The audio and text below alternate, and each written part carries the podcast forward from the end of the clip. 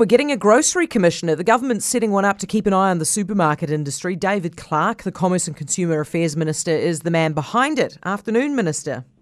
Good afternoon, Heather. So, can I complain to the grocery commissioner?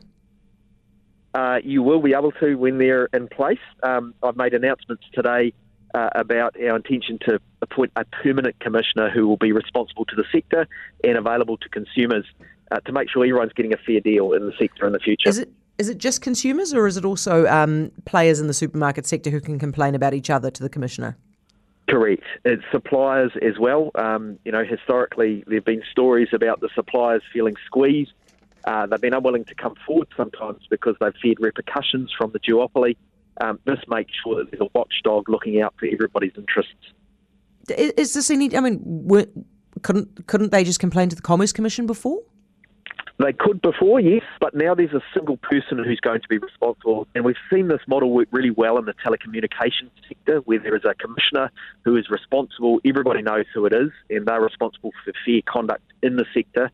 It, it makes accountabilities really clear.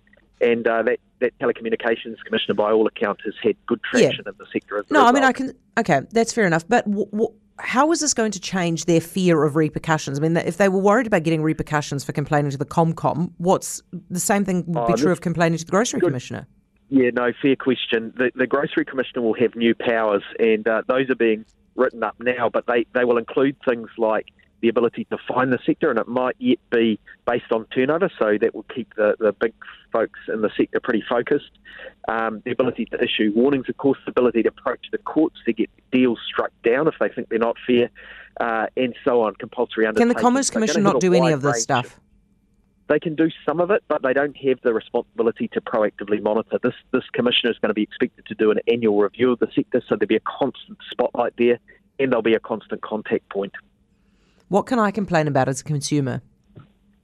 Um, look, if, if, you think that prices are, are not fair and you've got uh, good evidence that that hasn't been the case, um, I expect they'll keep a, a broad uh, watch on how the sector is playing out, whether competition is improving over time. That's something that the Commerce Commission's made a number of recommendations about for changes in the sector. You know, we've got rid of the land covenants to, to ban anti-competitive practices, um, and uh, there's a whole lot more uh, little bit by bit changes coming. There's no silver bullet here, but there is a mix of things which uh, will improve the competition in the sector. And if, if you're not seeing that, um, if you've got particular concerns about practices, you know, tricky pricing practices or other things, you'll be able to take that to the watchdog and ask for investigation. Um, are you still talking about the fact that you might go to cabinet with options for forcing the, the big supermarkets to sell some of their stores? Uh, that is something I am. Uh, yep, I'm getting further advice on. I think we need. You're not uh, really going to do that, though, are you? Cost benefit analysis on that. Look, it, there's an argument to be made either way. One is that you know actually we want our small players to expand, and they may do that naturally if we've got a more competitive sector. But there's another argument which says we've got a lot of retail floor space in New Zealand compared to other Western countries, and maybe actually a, a, structural change is warranted. But we want to understand the costs and benefits of that. We don't want to do it if it's going to impose more costs on consumers. Uh, we want to do it if it's going to lead to a benefit for consumers. That sounds to me like you're just floating this as an idea to make people think that there's a possibility you're not really going to do it. Oh, look, I, am not in a position to make any announcements today on it either, but it is a piece of work that's progressing.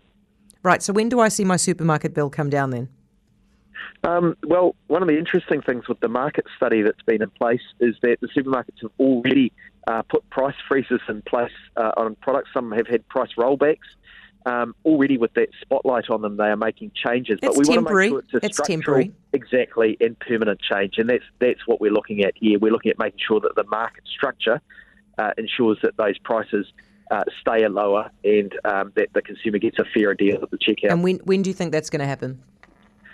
Well, it, it's happening step, step by step. As I say, you're already seeing the response from the supermarkets from having the spotlight on them.